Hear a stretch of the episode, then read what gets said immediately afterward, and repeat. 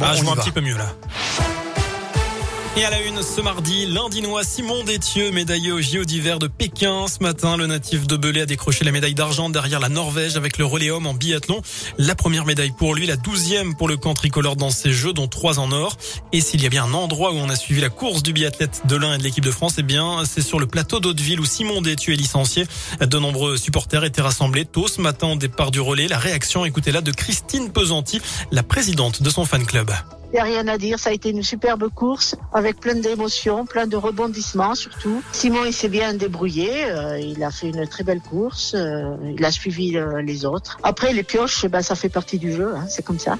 ça le met en confiance complètement. Hein. C'est vrai que j'aimerais bien qu'il finisse, qu'il finisse comme il faut cette master, quoi, qu'il arrive à avoir un, un titre individuel. Hauteville va sûrement vibrer vendredi, j'espère que ce sera pas trop tôt parce que c'est vrai que pour les, les, les, les spectateurs, c'est pas évident à 7h30, c'est vraiment, euh, vraiment tôt, quoi. Voilà, prochaine course donc pour Simon Détieux, la Mastard vendredi matin, retransmission à la salle des fêtes d'Hauteville. Dans le reste de l'actualité du changement, ce 15 février, à partir d'aujourd'hui, le délai pour effectuer sa dose de rappel est ramené à 4 mois au lieu de 7 depuis votre dernière injection ou infection au Covid. 4 millions de Français risquent ainsi de perdre leur passe. Ce mardi, c'est aussi la fin de la vente des autotests en grande surface. Dernier jour aujourd'hui. Demain, vous ne les trouverez plus qu'en pharmacie, comme au début. Notez que les détenteurs de faux passes vaccinales sont désormais exemptés de poursuites s'ils se font vacciner et ce, quel que soit le délai. Alors, est-ce que c'est une bonne mesure? C'est la question du jour sur radioscoop.com. Vous avez jusqu'à 19h pour répondre sur notre site internet. Et puis ce mercredi, également noté que les discothèques vont enfin pouvoir rouvrir. Elles sont fermées depuis le 10 décembre. Demain, ce sera aussi le retour des concerts debout et la possibilité de se restaurer dans les lieux accueillants du public, comme les cinémas, les trains et les stades. La suite euh, du procès Le Landais aux assises de l'Isère. Le verdict est attendu vendredi dans l'affaire de la mort de Maëlys. Aujourd'hui, il est encore question du profil psychologique et psychiatrique de l'accusé. De nouveaux experts euh, témoignent. Ce matin, un médecin psychiatre explique que le risque de récidive chez lui est extrêmement marqué.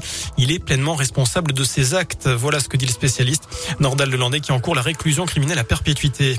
L'actu, c'est également le bilan qui s'alourdit au lendemain de l'incendie de Saint-Laurent de la Salangue dans les Pyrénées-Orientales. Une nouvelle personne a été retrouvée morte dans les décombres tout à l'heure, portant à 8 le nombre de victimes. Les pompiers étaient à la recherche d'une femme de 66 ans. La dernière personne portée disparue à la suite de ce feu survenu dans la nuit de dimanche à lundi.